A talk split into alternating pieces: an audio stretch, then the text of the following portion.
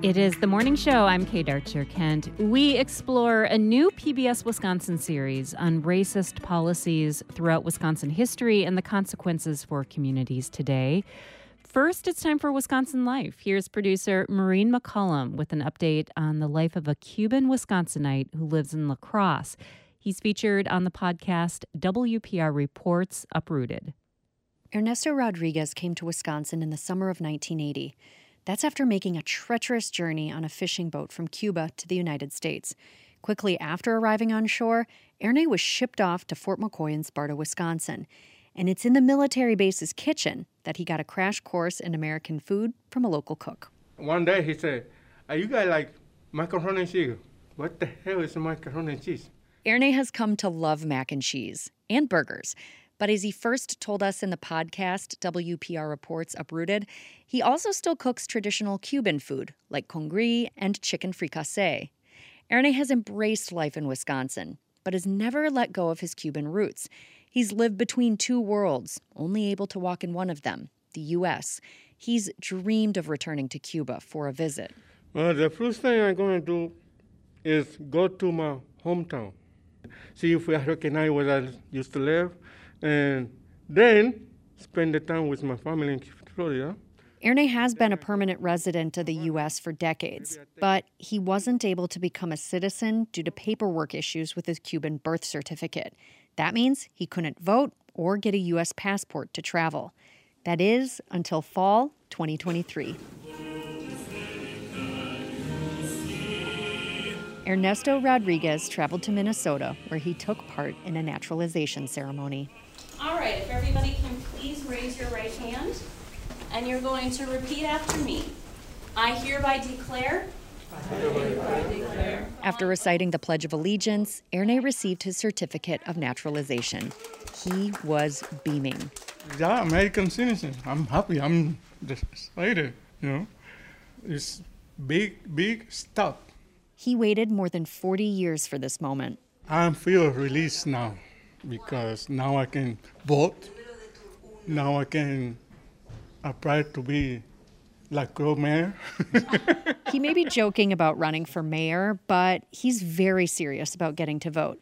Erne grew up in Cuba and has only just become a U.S. citizen. He's in his mid 60s and he's never voted in an election. In 40 years I've been here, I have a six president Jimmy Carter, Reagan, Bush, he keeps up with politics in the news, so this is a huge deal to finally be able to participate in the democratic process. As for Erne's other lifelong dream, going back to visit Cuba, now that he can actually do it, he has some mixed feelings. The only way I can go to Cuba is the whole government thing is throw away, throw to the garbage. If Cuba be free, then I can go there. Erne is wary of the Cuban government. He misses his family, but even his sister discourages him from visiting. It's partially because he's been speaking out against the government and communism. Cuba, you say, I don't like Castro, and there's people watching you, and they put you in prison for no reason. Standing proudly next to Erne is Michelle Pinzel. They've been close friends for nearly two decades, so this day is emotional for her too. It's just incredible to see how patient and how diligent Ernesto has been um, in all of these years. While Erne waits to vote and thinks about visiting Cuba, he has other things he wants to tackle first as a citizen. Enjoying my life in, in a great country, America. Work to improve my life a little more, and maybe buy a house and be the comedy, you know, stand comedy. Uh, make a joke. but before he launches his stand up comedy career, Erne is taking the day to celebrate. His first stop, lunch at a Cuban restaurant in the Twin Cities. His second stop, the Mall of America, so he can find a shirt or hat that features the US and Cuban flags. To learn more about Erne's life in Cuba and Wisconsin, check out the podcast WPR Reports Uprooted at wpr.org slash uprooted. Big thanks to Mark Rickers for recording the audio for this story in Minneapolis. Wisconsin Life is a co-production of Wisconsin Public Radio and PBS Wisconsin in partnership with Wisconsin Humanities. Additional support comes from Lowell and Mary Peterson of Appleton. I'm Maureen McCollum.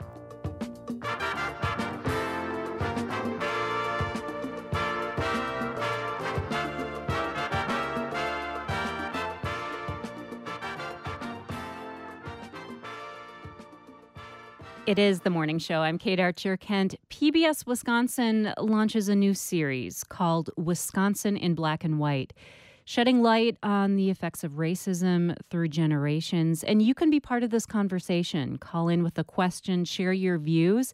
800 642 1234. Email ideas at WPR.org. Merv Seymour is a special projects journalist for PBS Wisconsin's News and Public Affairs program Here and Now, worked on this series. Merv, welcome back to the Ideas Network. Good morning, Kate. Thanks for having me this morning. Good morning. The series talks about the through line between slavery and incarceration and the overrepresentation of Black people in prisons now. How different is Wisconsin from other areas of the country? Well, you look at the numbers, and numbers tell a story. Um, you know, Wisconsin leads the nation in the incarceration of black men. Um, you know, blacks in the state of Wisconsin represent about six percent of the population, but about uh, forty-two percent of those who are incarcerated. So, if you took um, thirty-six, you know, blacks and put them in a a, a classroom per se, uh, one in thirty-six of those blacks would find themselves being incarcerated. So, um, you know, nationally, um, blacks are about five times more likely to be incarcerated uh, than white folks. And here in the state of Wisconsin, that number is uh, 12 times more likely um, than a white person here in the state of Wisconsin. So the numbers uh, tell the story, and it's not a, a, very pretty story for lots of people, obviously.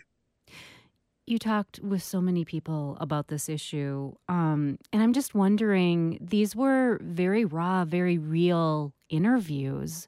What stood out to you in how you went about talking about this series and hearing from from so many different people from all walks of life? Well, you know, it's interesting. Um, you know, as a journalist, you know, you you just you follow um, where uh, the know, story the takes you. Yeah. Yeah, you yep. you go where it takes you. And um, as we kind of dug into this, and this is a really, really huge effort between us and the Nehemiah uh, Center. Um, and um, we had a huge team. This process has been going on for uh, probably over four years, and I just stepped into it, uh, you know, a, a, few years ago when I started at PBS Wisconsin. But I think we really learned a lot from just seeing how you know, a lot of these issues are, uh, connected to each other. You know, we broke it down into uh, the criminal justice system, education, um, economic empowerment, and um, health and wellness. Uh, and you find out that you know, uh, you know, over policing and you know the history of uh, uh, of arresting black folks for doing minimal crimes. You know, um, that takes people away from the family. That affects income um, then laws uh, with education, you know, affects the ability to be educated, uh, and that affects your ability to get a job. Um, and the stresses from you know oppression and those sort of things affect your health and birth rates and all these other things, and and everything is is really connected. And I I, I learned so much about um, you know that connection and how it's all um, kind of intertwined with each other some people in the series are calling on federal and state governments to take accountability for issues in, in the criminal justice system. And how could Wisconsin authorities take accountability for the system's problems and the disparities that are so pronounced? Well, you know, these are calls that have been going on for, as we as we know, decades, and and and I, I guess it starts probably with law and policy you know um, that's really where you know the action takes place. Um, obviously advocates are calling for uh, more funding towards uh, education and not prisons. Um, even governor former uh, wisconsin governor tommy thompson who uh, is kind of has the notoriety of building more prisons in the state than any other governor you know today he's all about education uh, for folks that are incarcerated. He's all about uh, giving them the tools they need um, that will allow them to uh, be um, more productive. You know, once they leave, um, you know, mm. the prisons. Um, you know, and people want to see more funding towards community-based programs like uh, you know drug treatment, tr- drug treatment, and prison diversion programs, and and really just offering alternatives to prison. And you know, in talking with Secretary Carr about some of these things, you know, he's pretty straight up about uh, these are things that uh, he's looking into and, and wants to um, do what he can to you know push uh, in that direction in terms of trying to create what they call a more trauma-based kind of care towards uh, incarceration, which means you know you're just being uh, you know providing the tools that someone needs so they're not just coming out here um, without any kind of support in terms of giving themselves a chance to get back on their feet. Yes, you talked with uh, the secretary for the Wisconsin Department of Corrections, Kevin Carr. We're talking with Merv Seymour, PBS Wisconsin journalist, worked on the series Wisconsin in Black and White. Call in with a question. You can share your comments along the way. 800 642 1234. I'm Kate Archer Kent. You're listening to The Morning Show on the Ideas Network.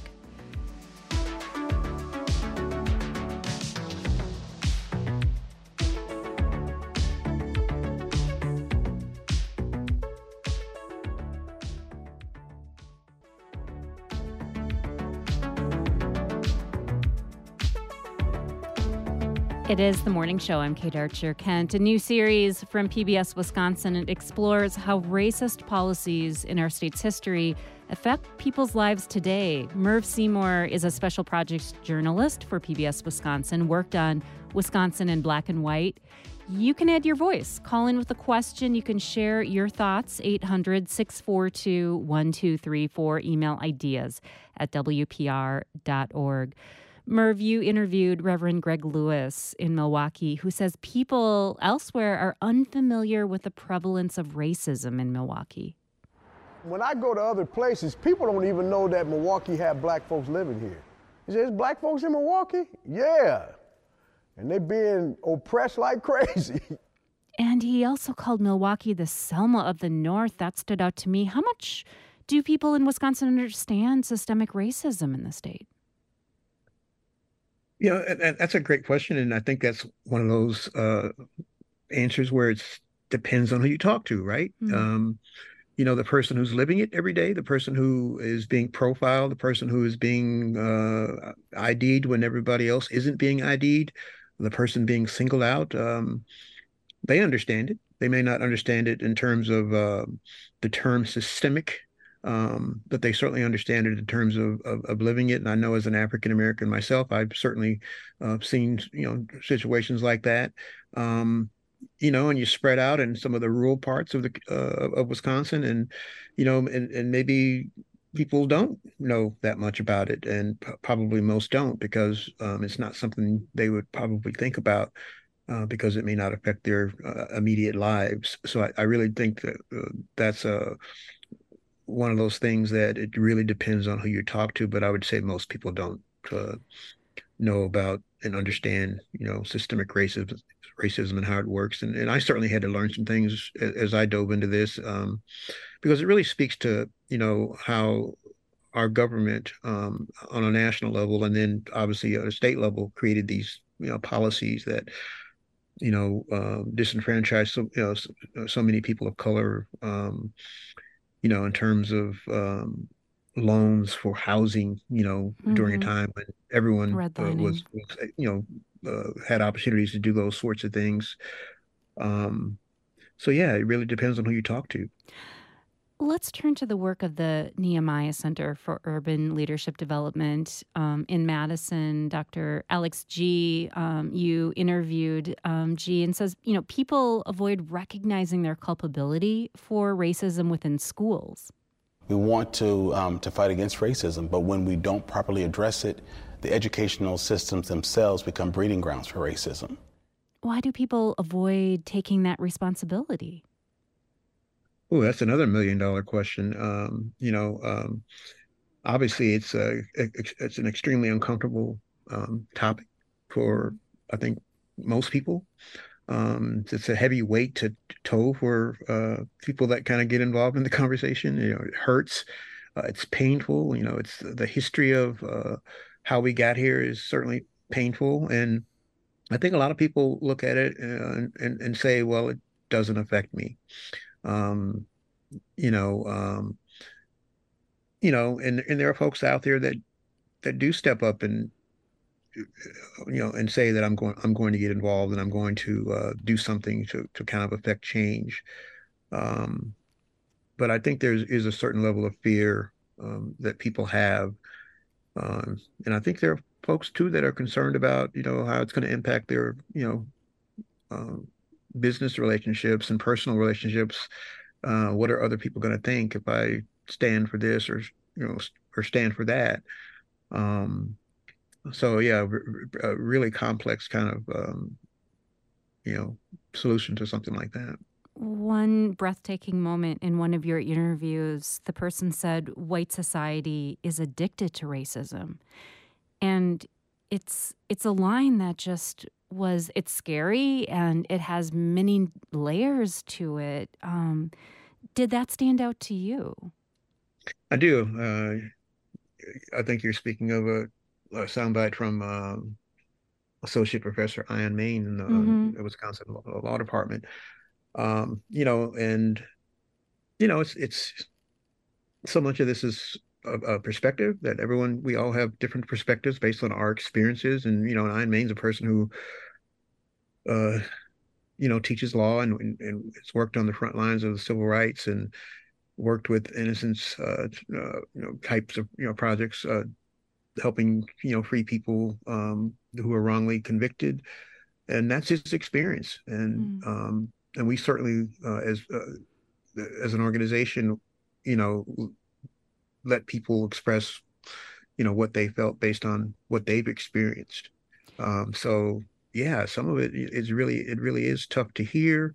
Um, you know, for me personally, uh, some of it's not surprising, but to hear mm-hmm. other people say it and and, and kind of see it that way, um, and to be willing to say it, um, I think mm. that's part of you know how we move the needle um, is being honest and letting people um, express what is you know the reality of this ugly thing that we're dealing with and you know mm. and um, systemic racism Merv Seymour, special projects journalist for PBS Wisconsin, worked on this series that looks at the lasting effects of systemic racism. You can join in your questions and comments 800 642 1234.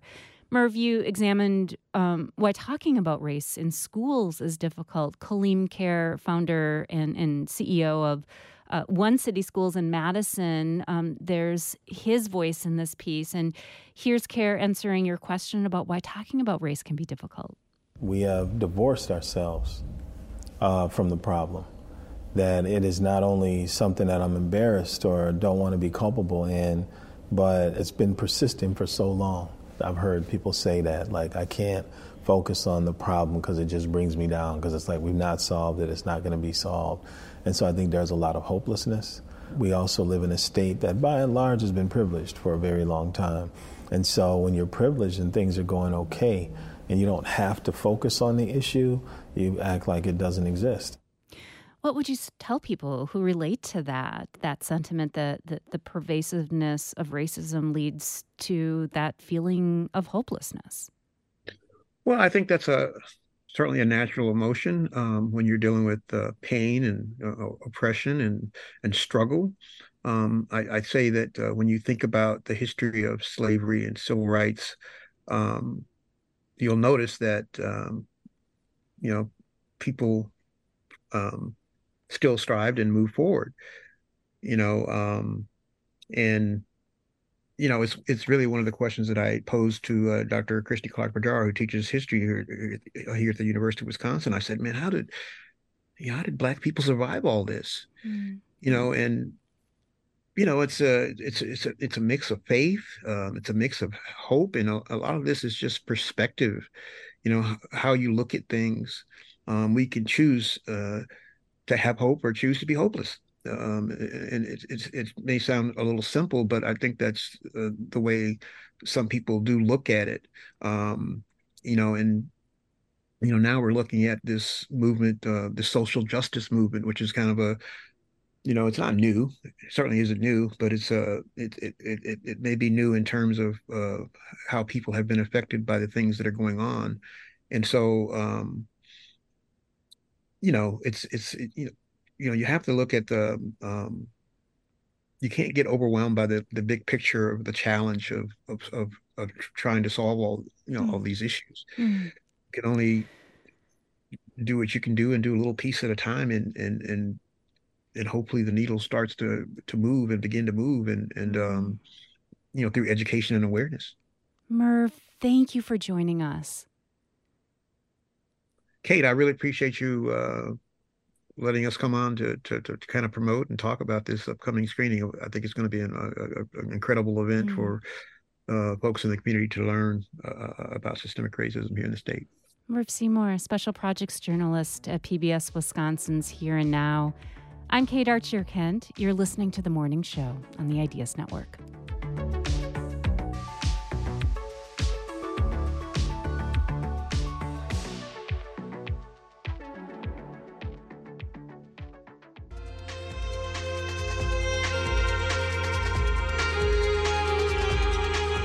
It is the morning show. I'm Kate Archer Kent. We have ongoing discussions on what homelessness is like in Wisconsin, and we turn to Superior.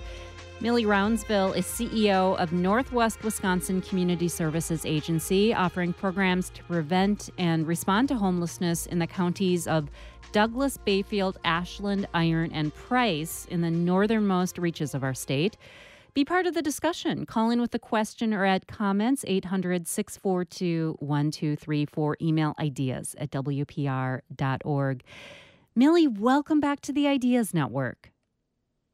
Good morning. Thanks for having me. Good morning. Lay out some of the issues you see. What are the greatest challenges facing the homeless population in northern Wisconsin? I think our, our greatest challenge is lack of shelter space. We're very proud of our new project in Ashland. Um, previous to this, we had not had a shelter option at all. But I think the continued overall request for services, coupled with our lack of affordable housing options, we just continue to have requests for services and just trying to explore additional programs or services that we can try to offer to both prevent homelessness and if somebody is homeless, make that episode as quickly as possible. You know, we hear about this shortage of workforce housing, the shortage of low income housing. How is this um, housing crunch affecting northern Wisconsin? What do you see? I see it affecting in, in all aspects. Obviously, it's affecting our employers being able to recruit employees, keep employees in communities. It affects the lower income populations, particularly those on a fixed income that aren't able to afford market rent. So I would guess it affects both ends of the spectrum and everything in between. You know, when I think of northern Wisconsin, I often turn to tourism. I think about the tourism economy and I wonder how does that affect access to affordable housing? Obviously, Airbnbs do have some impact on the overall housing availability, um, as well as colleges' lack of new construction. But also with the tourism industry, the need for employees is huge. Mm-hmm. Many businesses have had to cut hours, reduce hours, maybe even close some days due to lack of employees. Of course, and for the employee side, the um, the lower incomes that we have here in Wisconsin, especially related to the minimum wage mm-hmm. and the number of hours you need to work in order to be able to afford that apartments that available. Where are unhoused people typically wanting to live? Our experience has been traditionally either in the city of Superior or the city of Ashland. That's obviously for a variety of reasons. Within our service area, that's really the only two areas that have somewhat of a transit system, hospitals, service providers. But most cases, those are where individuals we're working with tend to try to access housing. But there needs to be a transportation network. I think what I'm hearing you say is the working homeless population able to find transportation to and from work? In some cases, obviously, we do have the um, the BART system in Ashland. Our shelter facility there is a stop for the BART system. We have a faith based partner that provides us with bus passes. So during normal business hours, that does work. Obviously, for persons that are working third shift or starting prior to that, that can be a barrier. Superior more recently has been redoing some of the um, transit lines. We get our service from the DTA in Duluth. One of those changes resulted in a, a whole section of our town that no longer has access. So transportation has been, you know, an ongoing struggle as well as the lack of affordable housing. Turning to the minimum wage uh, in Wisconsin, seven twenty-five an hour. What are you learning about the link between wages and homelessness? What we have learned is in a lot of our programs, we operate between the two communities. You know, Ashland, for instance, and Superior, for instance. Superior does tend to have a higher income for those we're working with, and it's because they're in Minnesota. So they have that access to employment across the bridge, so to speak, hmm. where the starting wages, the minimum wage itself, is much higher than it is on our side of the state. Most of the shelter residents that we're working with, finding part time or full time employment, even at the $10 an hour, there's only going to be one unit available that's going to come up for rent, and there's going to be 50 applicants in an hour. Oh, wow. So that's a challenge. 50 applicants in an hour. Yes. Has it always been this way? When did it become so competitive? Since the onset of the pandemic, I think part of it had to do with there was a lot of COVID relief, so there wasn't a lot of movement in the market. Obviously, very important, right? Keeping people housed. We participated in the WARE program. But then after that, you know, a slow turnover of units.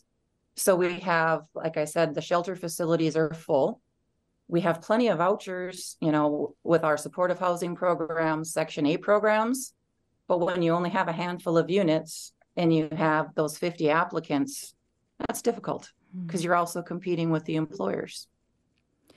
Millie Rounsaville leads an agency that provides services to support and prevent homelessness in five northernmost Wisconsin counties. You can join in with your questions, your comments along the way. 800 642 1234. Email ideas at WPR.org. Millie, the, the Northwest Wisconsin uh, Community Services Agency is part of the state's poverty fighting network. And we talked with the organization's leader, Brad Paul, this week. And here's Paul talking about housing units needed in Wisconsin for low income families. There's 130,000 units that we would need to build in order to fill the demand for the extremely low income household population in the state of Wisconsin. And the market isn't uh, producing those kind of units. The solution really is federal, and this isn't unique to Wisconsin. So the solution is really federal. Do you agree with that? What stands out? I do completely agree with that. We have not had an increase in public housing units. We've had some small increases in private developments, but a lot of those private developments, most of the population that we're working with can't afford $2,000 a month for a one bedroom apartment.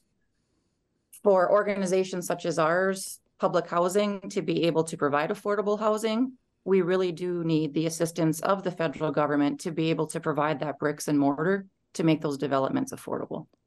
Your agency offers a, a coordinated entry program in northern Wisconsin to basically assess people without um, housing and, and, match them up with housing. And you say people are frustrated by the agency's coordinated entry system. What is going on there?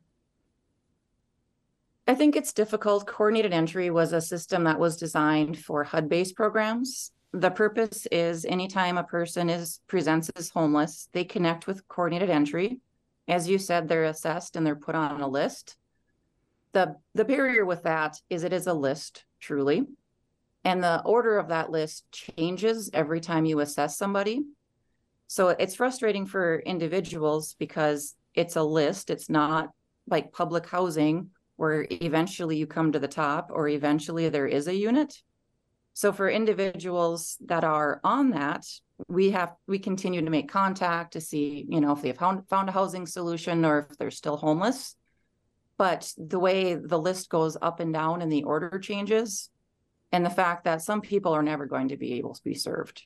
How but you... that list is truly for HUD programs. It doesn't help with, you know, public housing, other subsidized housing it's purely in response to um, a requirement to fill programs off of that coordinated entry list in the HUD world. Sure, sure. How how do you contact people? How do you keep up in touch? Um, you know, with people experiencing homelessness who might be moving a lot um, from place to place, difficult to track down. And we do. We maintain a full time staff position, and all of that position does is assess people and then follow up on the list, hmm. keeping contact, whether it's email, phone, another person. We do have some partnerships. You know, we have an outreach person with our Superior Police Department, you know, that allow phone usage for that person to check in. If they're tenting, you know, of course, using our shelters, even if somebody's not housed, we do still allow them to do a little laundry, make a phone call, take a shower. But some of those cases, it is very difficult to keep track of somebody that is is moving night by night in some cases. Millie, is is homelessness less visible in more sparsely populated areas? Is it less like right in front of you? I think traditionally it has been you know, a lot of times you're not seeing where the camps are. You know, maybe organizations such as ours, you know, railroads, businesses maybe that are located near them might have known where they were. Mm-hmm. But I do think, you know, people sleeping on on sidewalks have become more prevalent in recent years. It was truly the presence of the homelessness in the community of Ashland that triggered the response from the city to form our task force that ultimately led to the shelter there. Millie Rounsville heads up Northwest Wisconsin Community Services Agency. It's based in Superior, providing support for low income residents in five northern Wisconsin counties. Call in with a question. You can share what's on your mind at any point, 800 642 1234. I'm Kate Archer Kent. You're listening to The Morning Show on the Ideas Network.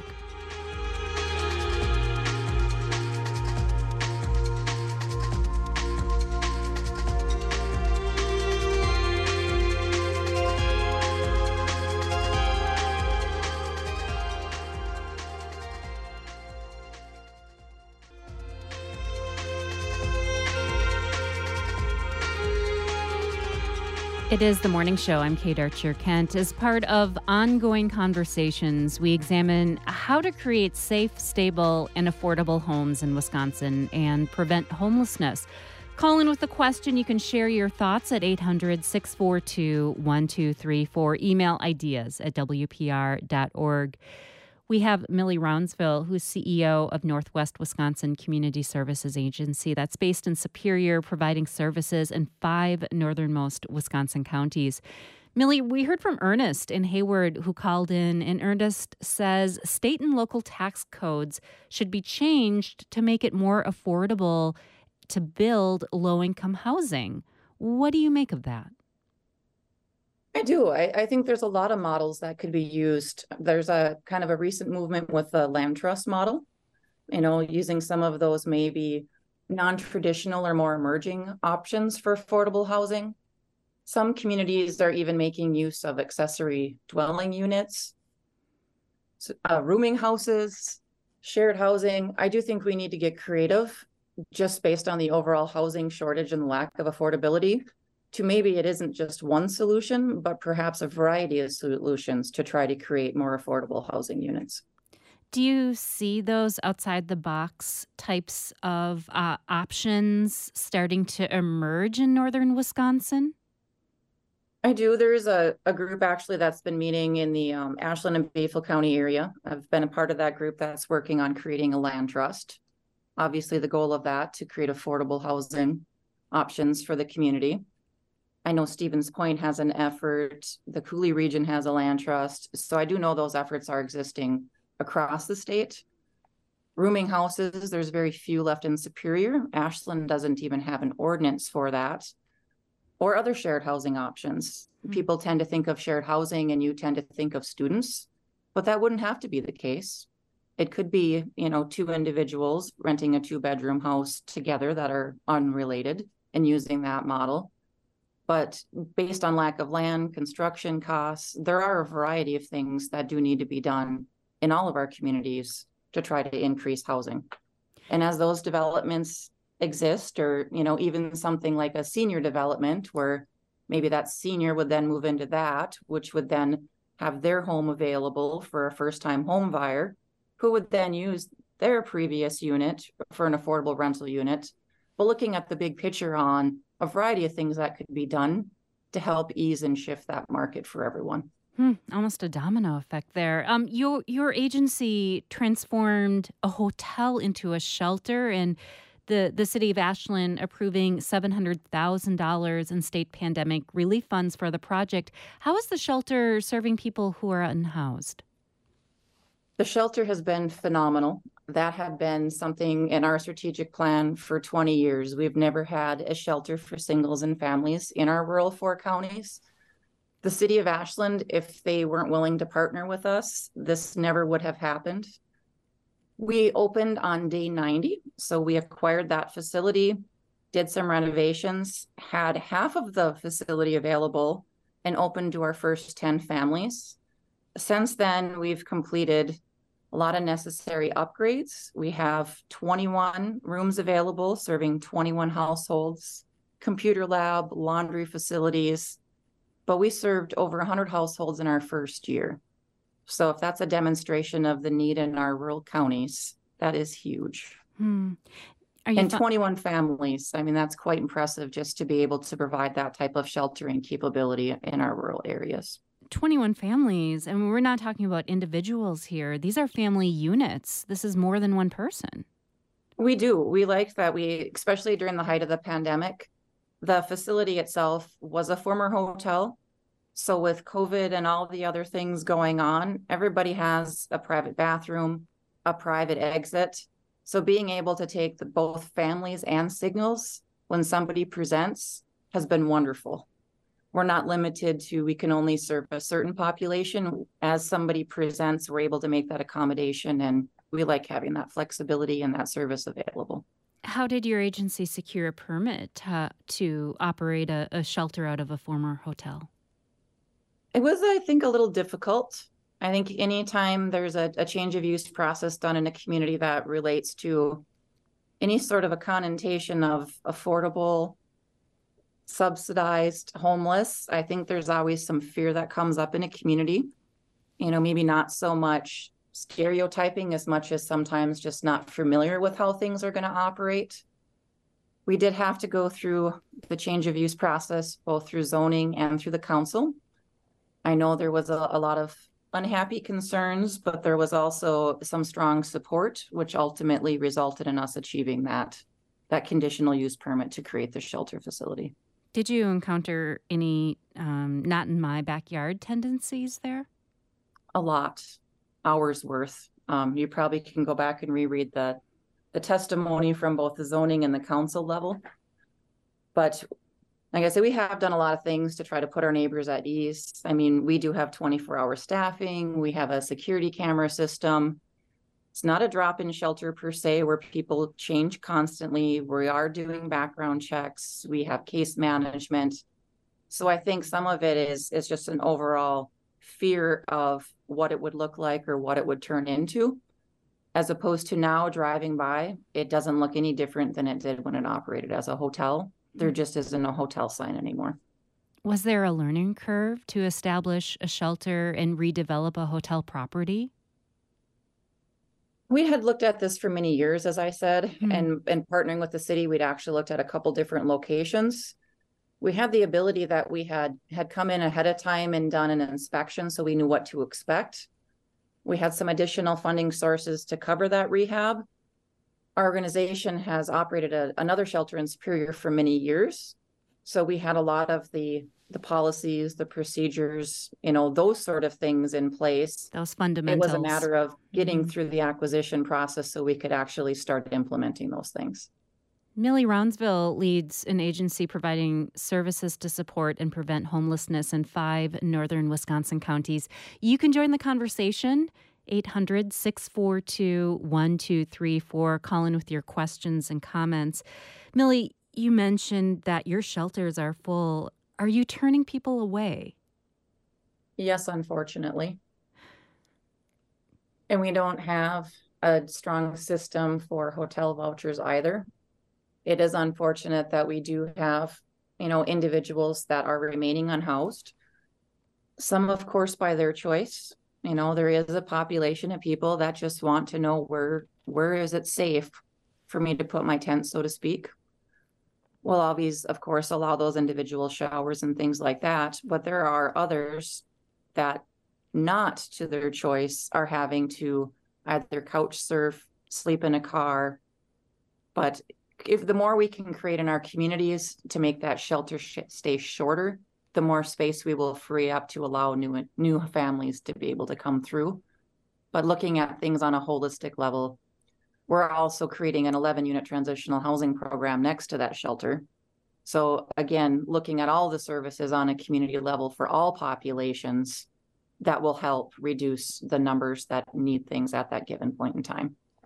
I want to um, key in here on safety. Our show recently visited a Milwaukee homeless shelter to talk with people experiencing homelessness. And one of our producers spoke with Shirley, who says being homeless is dangerous. I feel like being out here on the streets when you're a woman is very, very dangerous. You have no help, nobody that will protect you. Do you feel that there is a safety concern in northern Wisconsin with experiencing homelessness? Very much so. I mean, obviously, there's a safety concerns that were just referenced related to being alone, potentially being a victim of a crime. There's also concerns about weather. I mean, we have 40 below wind chills up here on the lake, mm. you know, three and four feet of snow that come in. So, definitely ex- exposure to the elements. We've had individuals come in, all their fingers and toes have been frostbitten. So, definite safety concerns on a variety of levels. Where do people go when they're turned away? We do have a couple of options. Um, Bad River, one of our tribal partners, does have a warming center that they'll be opening again for this winter season locally we're working on of course you know transportation options and that to ensure individuals can get there. We don't have any warming centers in superior but we do have one in duluth. The city had used a lot of their pandemic resources to expand those options as well unfortunately. But outside of those it, it pretty much is you know maybe staying with somebody you don't know staying in a car you know doubling up is always a safety concern as well Millie, thank you so much for joining us. Thank you for having me. I appreciate your time and being able to to talk about what we're experiencing up here. Millie Rounsville is CEO of Northwest Wisconsin Community Services Agency, programs for low income residents in five northernmost counties. Our show is producing a range of conversations about homelessness and housing insecurity, and you can find links to recent conversations, recent segments in this ongoing coverage.